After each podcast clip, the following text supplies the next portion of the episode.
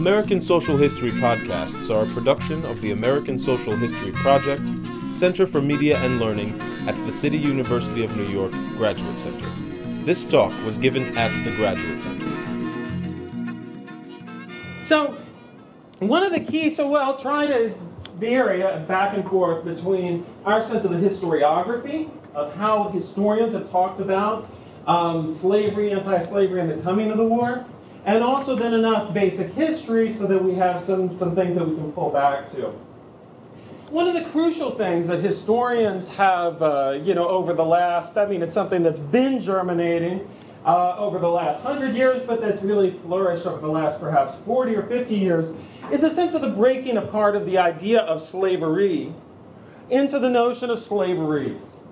And so that historians' increasing interest in not just particularizing, uh, sort of historians, you know, constant willingness to say, well, this isn't true for that county or this isn't true for this area, but also really trying to regroup together pieces of slavery based on different chronological, crop, and regional variations.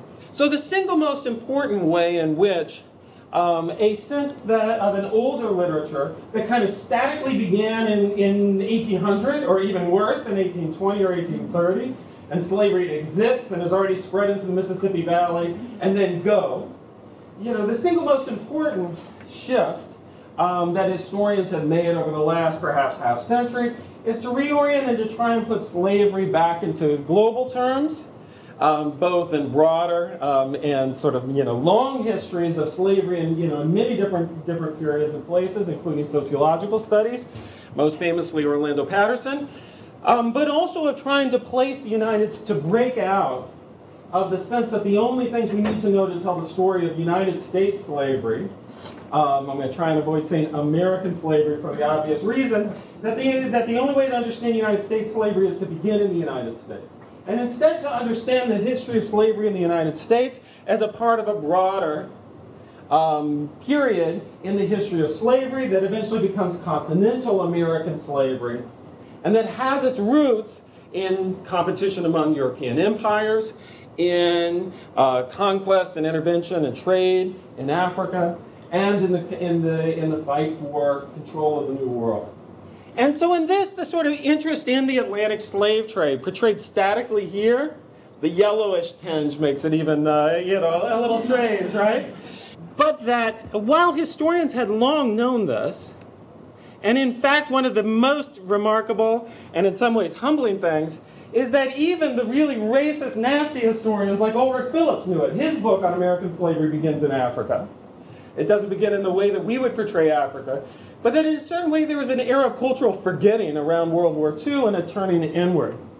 That not only, so it's not that historians in some sense had to discover this as much as they had to rediscover things um, that had been known. The great um, intervention of the last probably 40 years is the incredible expansion of knowledge about the African slave trade itself. So that rather than something that's invoked, that now we've got these extraordinary ways uh, being able to capture the interplay of different times, different places, and so to really see how the United States um, functions within that, what becomes the United States. Um, so this is an effort to visualize, some of y'all have probably seen this as part of Slate series, to efforts to visualize the African slave trade. You can see the counter of the year at the top, and these are the individual, uh, you know, uh, the dots represent uh, groups that are coming over. Um, it's a way of sort of capturing the change over time. Um, and it's a way of giving movement, which I feel like that the static maps are the hardest thing for students to understand, um, so that they can really get a grasp of how powerful the early years are, how irrelevant in this sense the United States, what becomes the United States, is to the, to the early years. Um, but also of the extraordinary quickening, because I think students, once they break out of the idea that some of them have that slavery only existed, say, between 1800 and 1860, then they can fall into an idea that then slavery is just a universal concept, that it never changes.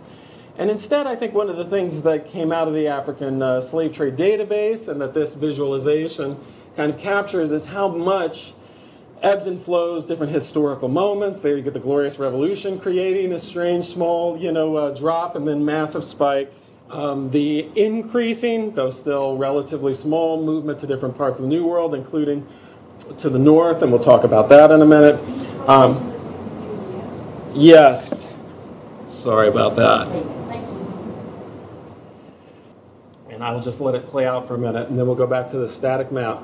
So I feel like for students, especially in a, in a survey, um, the impact of it, of the years ticking, of the number of, uh, the number of people, the range of places that they go, um, in certain ways, it's not that it captured uh, new knowledge, because the slave trade database existed, as much as it's a way of representing that.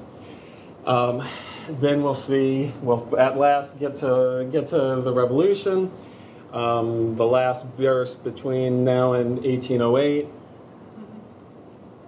Um, they, it certainly hits home the incredible centrality of Saint Domingue, um, as they're like, how is this one island getting so many of the ships?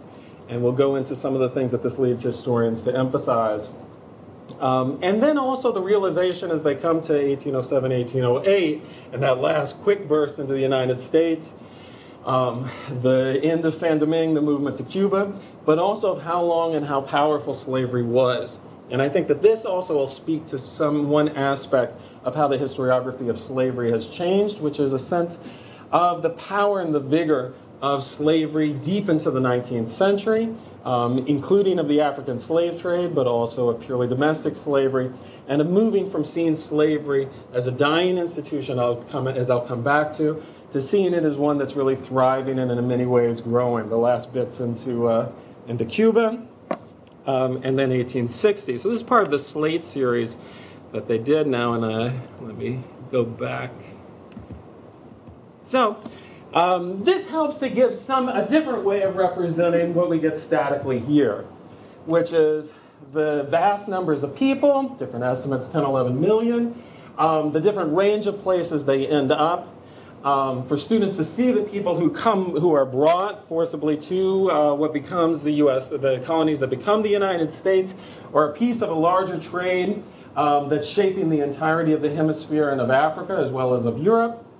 Um, and also then to help us to capture what it was that specifically made on the one hand, every comparison operates in two ways. On the one hand, to see what about um, the interest in embedding it in the global system helps us see what was common to the United States case and also what was uncommon.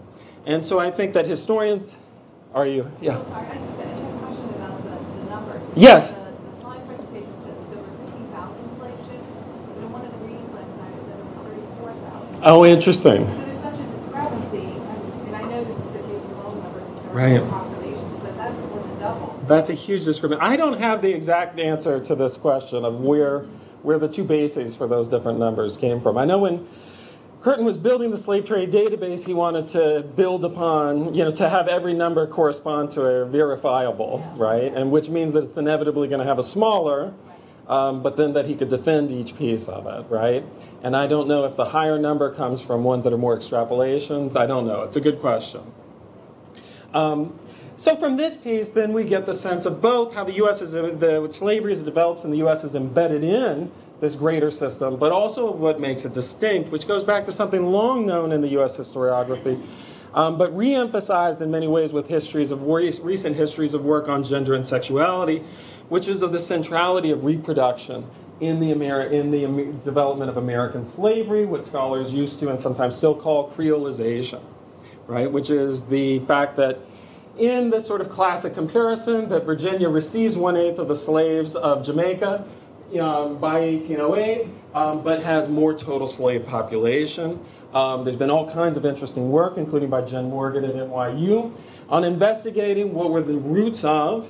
Uh, it had been presumed in the past that this is because um, slaves that arrived in the United States, who were brought forcibly to the United States, were disproportionately female because the United States was disproportionate, was uh, un- unprofitable relative to the incredible profits to be made in Jamaica, in San Domingue, and later in Cuba. And there's some truth to that, uh, but Jen Morgan and others who've been studying the Caribbean have argued instead that there are more female slaves going to the Caribbean than we think, and that it's more about um, strategies to avoid reproduction uh, infanticide, suicide, um, and so that it's not solely the gender imbalance. So that'll be a strong part of the case for Brazil. Um, but it's certainly a powerful factor in shaping the United States.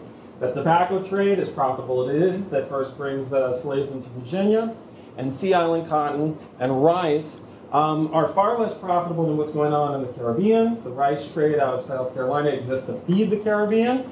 Uh, the, slave, the slaves and the plantations in the Caribbean. This draws in perhaps less than we used to think, but still a disproportionate number of female slaves. Also, the relatively um, higher chance of survival in the continental United States, in part because of different disease environments, uh, means that people are surviving into maturity, and so that you get this development very quickly of large scale second, third, eventually fourth, fifth generation African American um, slaves born in the U.S., Creolized, speaking Creolized forms of English, um, and increasingly practicing uh, syncretic Creolized cultures in the United States. And this creating one of the great separations between how we think about slavery shaping in the United States and the shape of slavery elsewhere. Another important one being about the separation in the size. That U.S. plantations, um, on the whole, were vastly smaller than the Caribbean counterparts um, many of which were increasingly owned by um, British islands, by people who were resident in London, many of which were owned by people who had almost never been there, managed uh, distantly by overseers or by younger sons sent. American and U.S. slaveholders were um, disproportionately likely to live on site. Um, in uh, plantations with under 20 slaves, disproportionately likely to actually be out in the fields. And this creates an experience of interaction. This is not to say that this made it better or kinder. In many ways, it might have made it crueler and more interactive. But that the level of interaction, uh, for worse or for better, was much more intimate between U.S. slaveholders and Caribbean slaveholders, um, the U.S. slaveholders and slaves than in the Caribbean or in other parts of the New World, in part because of the size. And the other great transformation, and this is something that in works with the uh, national parks that I do, I'm uh, leader of a theme study on emancipation and reconstruction of the National Park Service, is balancing between two pieces of the story, both of which are crucial and both of which are hard to keep in sight. One of which is that um, slavery had been a powerful force in the North, including especially right here in New York City, and the strong denial of the roots of slavery in, northern, uh, in the northern United States certainly a powerful part of, uh, of U.S. culture, and a strong denial of the existence of slavery in the West, a powerful part of Western culture, as these sort of lands without that original sin, they have other original sins. Um, but, you know, as what is most uh, vividly um, demonstrated here in the slavery in New York, um, both not only the existence of slavery, but also the fascination of contemporaries with this sort of seemingly to, uh, to non professionals surprising idea of the power of slavery in New York City itself and its environs, the power of slavery in Rhode Island and New Jersey, uh, and the persistence of slavery in certain parts of the North. And so this has been a crucial thing to root in as part of something that I'll get to in a little bit more detail in a minute, which is the sense of the national reach of slavery um, that historians have gotten much more interested in. And there's a whole lot of works that I'll come back to, um, and I'm glad to expand on in questions, on trying to understand the way that slavery was embedded in a national economy, um, both in the presence in the, in the early period of slaves in the North, but also in the centrality of slaves um, and of um, aspects of the economy, one step connected to slaves, insurance upon slaves, ships that moved slaves, goods that were sold to slave plantations, um, upon many northern cities, nowhere more so than here, New York City, um, but that also, in many ways, were also central to cities that we think of as being one step more removed from slavery, including Boston and Philadelphia. Um, how much movement was there of people, uh, of forced movement from North America to the Caribbean and back? Was it once people got where they were going, they stayed there? Or were there people who owned properties, let's say, in Jamaica and New Jersey, and who kind of moved? That's a very good question. Um, so there are a couple of different ways that people have tried to cut into this. Um, one of the interesting things, Brett Rushforth has done an interesting book on the shipment of natives from by the French from the interior of the U.S. and the Caribbean into, into slavery in the Caribbean. And certainly there are, especially in the earlier years and especially before the Revolution, um, people who pick up and move on and of more common families to have holdings in different parts of the British possessions. The American Revolution makes that more difficult, both logistically and in terms of clarity of property rights. You do get a lot of American planters who have interest in plantations overseas. Um, but that sort of, by the 1820s or 1830s, they'd be less likely to be moving their slaves in part because Britain is starting to patrol the oceans and to say that this movement of slaves is not, uh, you know, is not legal. So it exists, but it's diminished. What you do get are these later scale, large scale movements, the most dramatic being the movement of slaves from Saint Domingue um, by planters during the period of the Haitian Revolution. The largest number to Cuba, and vast numbers of slaves moved from Saint Domingue to Cuba, um, but many others to uh, Philadelphia and especially to New Orleans and the way that the southern U.S. slave trade really develops from this, U.S. sugar trade develops from this influx of planters forcibly moving their slaves from Haiti. Um, but by the 1800s, it's harder to, to sustain this sort of ease of access. Slaves are property, but they're not moving like property in other ways. And it's also a regime in which many empires deny the rights of non subjects to hold defensible title and property. That the only way to hold property in Cuba is to, is to renounce your citizenship, swear allegiance to the crown, and become a Catholic. And so the ease of it's this sense, it's not a purely, it's a global set of markets, but it's not a contemporary globalization where you've flattened out different legal regimes and property regimes. Um, this interest in, and so historians have done a lot of work, and I think it's made an important move into popular consciousness about the impact of slavery in the North and in shaping both the national economy and then its on the ground its presence. Um, it's also raised then questions that I'll, that I'll come back to in a minute um, about how to balance our understanding with this to hold at once the two points in our mind the one that slavery was not solely a Southern phenomenon, the second that that doesn't mean that North and South were indistinguishable. And here we work within a series of constructs and concepts um, that in many ways we do inherit from uh, the anti slavery and pro slavery writers. Many of these people were fascinated by history. They were amateur, sometimes professional historians, and what we would call sort of proto sociologists. And in many ways, they established the idea of a firm American regionalism, which I'll skip ahead to show an example of how this gets portrayed, of a firm American regionalism, in many ways that we use now, is a product of this kind of moral politics, which we can't see here, but it says the curse of slavery, God's blessings of liberty, right? Why, you know, this clear sense that resonates and keeps sort of surfacing and being, you know, sort of questioned and resurfacing of the powerful dynamic being not just slavery, but the way slavery creates competing regions, reinforced by the fact that those regions then go to war and 720,000 people died, mostly, not exclusively, in the, you know, divided up by region. Um, you know, creates this ongoing question of the sort of tension between understanding how the North is implicated in slavery and understanding this tension, um, this, this sort of fundamental fact of the centrality of, uh, of regional division. This one uh, you can see is sort of Satan's region burning in hell, um, which is during the sectional crisis, but before secession, which you can tell because Kentucky and Missouri, right, instead of being in limbo or depending on your theological bent, you know, purely in hell, right? So by 1861, they might have been, you know, uh, receiving prayers for their services. The second major thing that historians have focused on, and this I'm going to have to do more quickly, um, is the idea of a second middle passage. That the extraordinary movement that we do think now of slavery is much more mobile um, and slaves is forcibly moved much more often than we did in the past, and the centrality of the slave trade. But the central question of that was less about moving people to the Caribbean and moving people to the Mississippi Valley. Um, so, what Ira Berlin called the Second Middle Passage moves a million people from the eastern seaboard forcibly into the Mississippi Valley, and it creates you know, expanded, aided by the Louisiana Purchase, the, um, as well as by the cotton gin, it creates this real second slavery, a slavery that's of upcountry cotton rather than of sea isle cotton, where tobacco and, uh, and other crops are diminished radically, and rice and their importance, and instead this upcountry cotton that can be gin profitably, and that moves slavery deep into the heart of uh, here portrayed of slaves in a coffle being moved by, uh, you know, by a whip-bearing driver.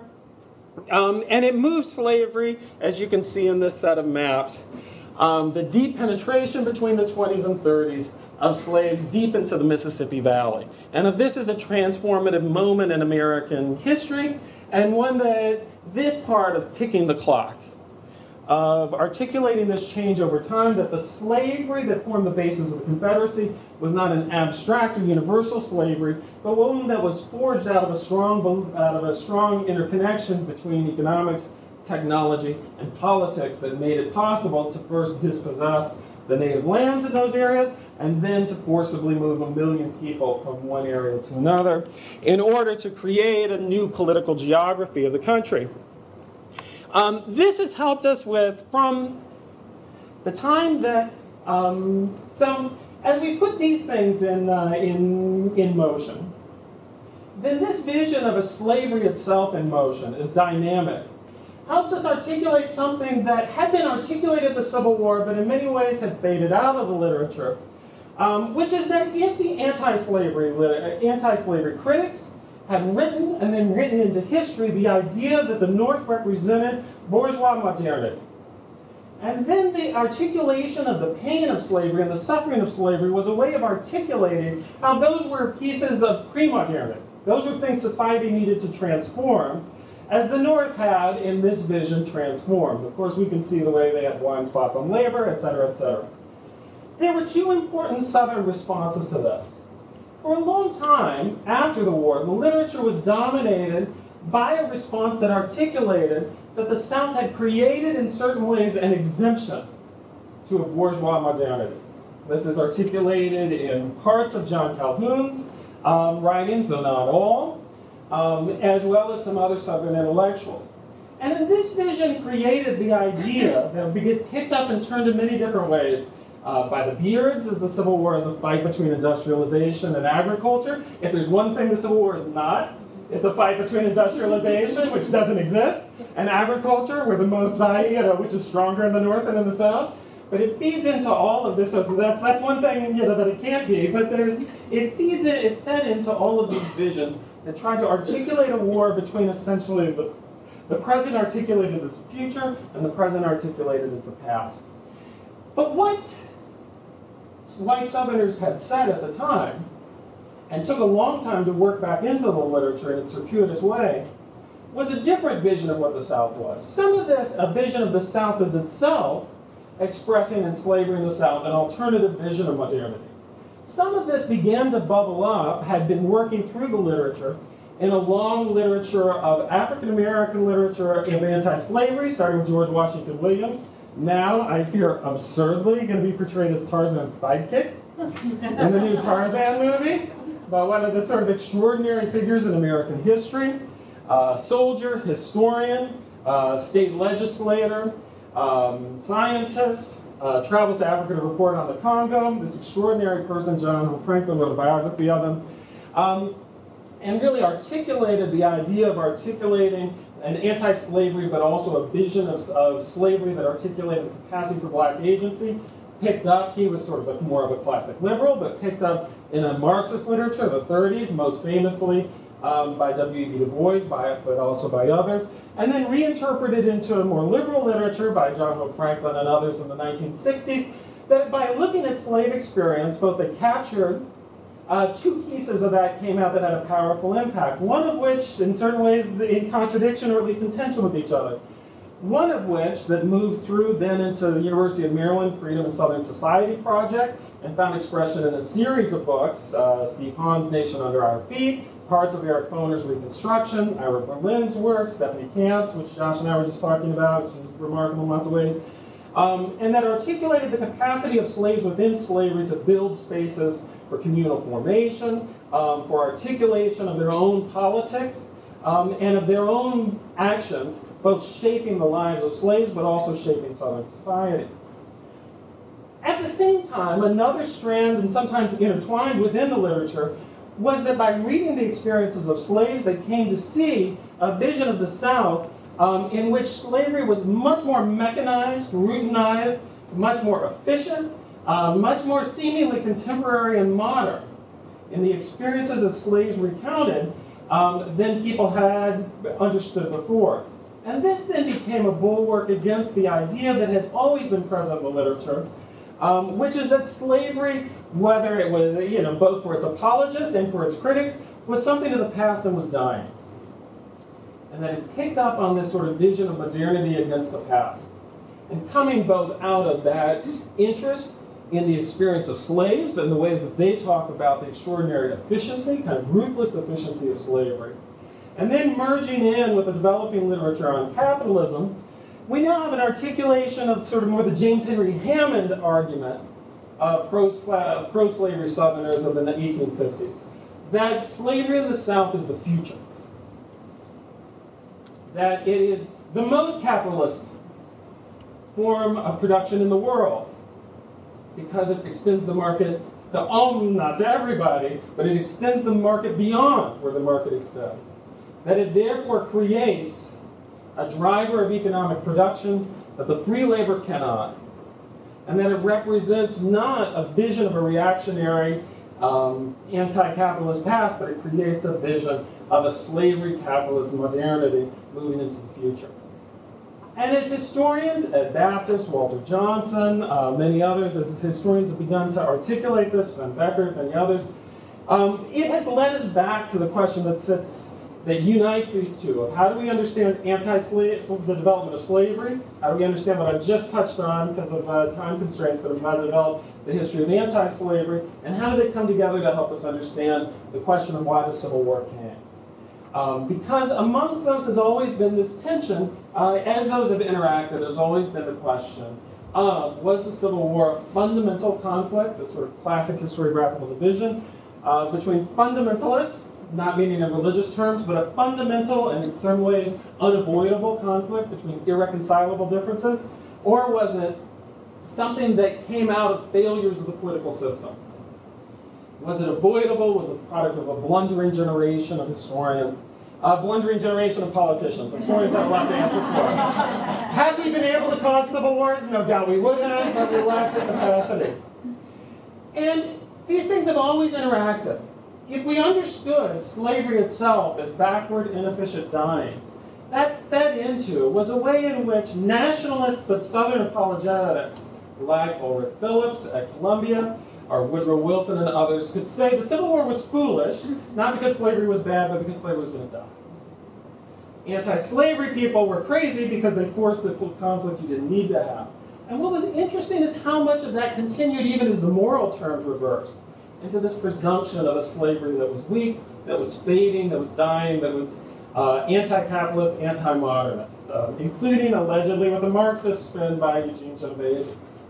Historians now are much more interested in, arguably to a fault, in understanding slavery as powerful, as growing, as thriving. And at once this makes anti-slavery more imaginable and more easy to understand the tendency within anti-slavery literature now, Caleb McDaniel, you read, Jim Oakes, many others, to understand anti-slavery as on guard and believing that they needed to fight a war or else they were going to be, be overwhelmed by slavery. But it also raises a question that hadn't, in certain ways, had been subsumed by the modernity versus the past, which is if both the North and the South are deeply capitalist, if the North is deeply embedded in the economy of slavery, even after it moved slavery down, why did they go to war? And this is the question that largely the new work on the history of slavery and capitalism has totally failed to address. Um, to address why, once you prove the interconnections with the North, you then face this big roadblock. The North is so interconnected with slavery, why would they go to war now? And I think this is the point at which the reconciliation of a new history of slavery, uh, developing a new history of anti-slavery that sees it as more politically committed, less about radical or reform or separation from politics and more broad-based, is going to have to some way come together to figure out how to explain then the coming of the Civil War as a fight between competing systems of modernity and capitalism. I don't think that's hard if you look at how people talk about other revolutions. Generally is about competing forms of modernity, 1688 in Britain, or by, the, by certain phases of the French Revolution, as fights between different visions of the future rather than fights between a kind of forward-looking reactionary past. But it's what remains in that sense to be done. There's also all kinds of different work that's going on in all the thousands of different ways, but Don is helpfully reminding me that I should wrap up. So, so make sure that we've got time for questions. I'll call, uh, I'll call it a cut here. Um, and uh, be glad to take questions on any of this. And then if anything bubbles up or you don't get now, we can talk about it at lunchtime.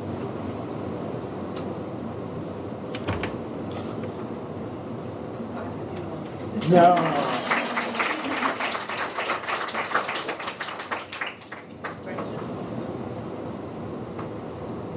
This is a question as much as a comment, which is, um, Ed actually, obviously is like, you know, talks about the machine of slavery.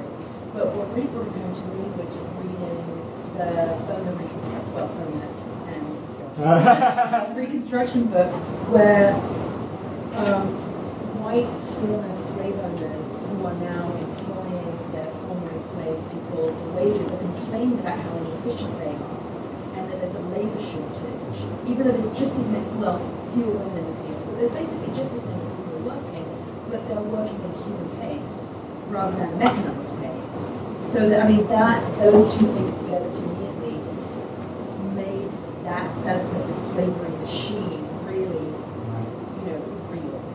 In a way that I hadn't thought about just in terms of slavery. Once you get to Reconstruction, it's like, yeah, you're not going to get as much out of people that you're not working. So this cuts to, so first let me uh, set the stage. So Ed Baptist uh, wrote a book um, uh, two years ago now, The Half Has Never Been Told, um, that really think takes the argument as far as it can go, and in certain areas much farther than it can go, um, about the centrality of the cap, uh, of a, not just a capitalist, but also a highly focused upon efficiency, um, and using that to create what he calls a whipping machine an idea of a constant stepping up of the demands upon slaves um, that in certain ways is meant to sort of, I think even explicitly at a certain point, is to pattern slaveholders off of contemporary uh, consultants.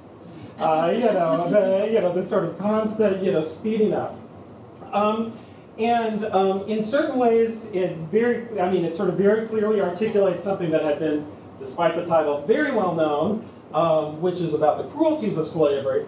Um, but it also turns out that many of those works have then gone to articulate the spaces that slaves created for themselves, both in Ed's book and in certain ways even more in Walter Johnson's book. We've made a turn against agency to where slaves are sort of almost completely um, crushed by this oppressive system, and the space for the meaning of slave agency is dramatically reduced. Um, the, there's, a basic, there's a couple of basic interpretive questions um, about how to understand this aspect of efficiency in slavery.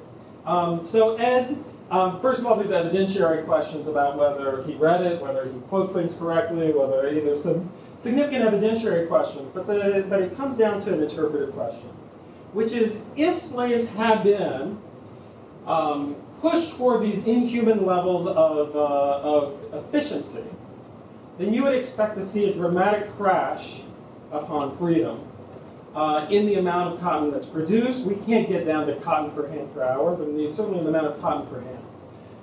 And then the theory of the free labor people, that people work harder with incentives than with punishment, would be wrong. It might be wrong. But the fact is that the Emancipation South produces, post-Emancipation South produces more cotton than the slave South. With fewer people out there and with a strong belief that they're working fewer hours. And this is a fundamental fact that Ed never confronts. Um, the belief from older economic studies that he doesn't cite and may not have read is that slaves reduce their work from 12 to 13 hours to 8. They use that time for broad, what economists call leisure, which includes education, and family, you know, not TV time, right? You know, they, they, you know, that they, they work more efficiently in freedom in order to claim more time for their own self-development and their family. And they do it by producing more cotton. And the crisis of the South comes from overproduction of cotton rather than. And this is a fundamental challenge that the efficiency of slavery people are going to have to work through, which is that that complaint, which is common to all post-emancipation societies, um, you know, that they're demoralized, this and that, in the U.S. South at least, doesn't match the actual output. And how to reconcile those two, both things can't be true. They can't been pushed to inhuman levels of efficiency that are released, and also then voluntarily produce even more without having to figure out some way to reconcile the two questions. Yeah, I first of all, just I really appreciate of this. Oh, I'm sorry, that went so fast. It's, it's a breathtaking achievement. Um, but I'm just curious, and I know you have the slide up there increasing your books in the U.S. South. So in terms of this, these kind of meta questions, the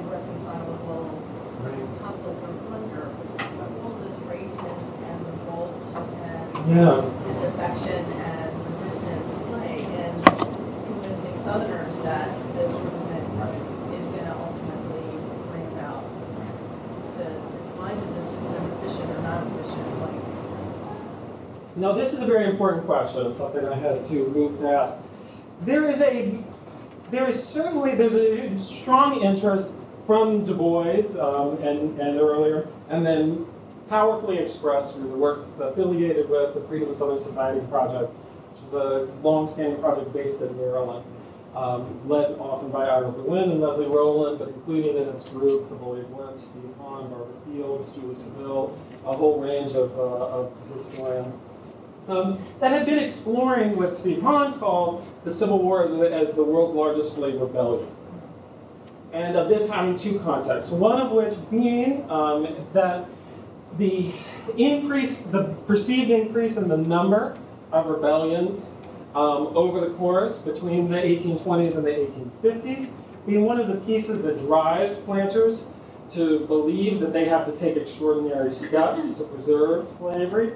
The other being about that the slaves' assertiveness in, in shutting down or trying to shut down what Du Bois called the general strike, shutting down a plantation system, and turning the war toward their ends, creating itself not a sort of absorption into a national cause, um, but a rebellion of its own that the national cause tries to grab onto and to steer. I would say that there's no question, there's a strong degree of questions about how rebellious the U.S. South was compared to other slave societies. The U.S. has fewer large-scale slave revolts than most other societies, and this is a product of the difference between plantations with 500 slaves and almost no whites, that you can develop much larger scale revolts than you can in the U.S. South. Um, but then, and also about whether the speed is actually increasing or whether there's a kind of fear and rumor that's spreading. What's absolutely spreading is the sense that they have of the interaction between the domestic problem and the national problem, which is that slaves they believe are revolting because they're being penetrated by the North.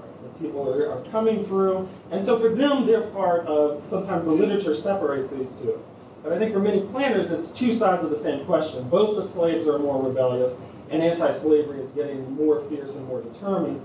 And these aren't separate lines of interpretation; they're the same interpretation. Both things are pushing each other.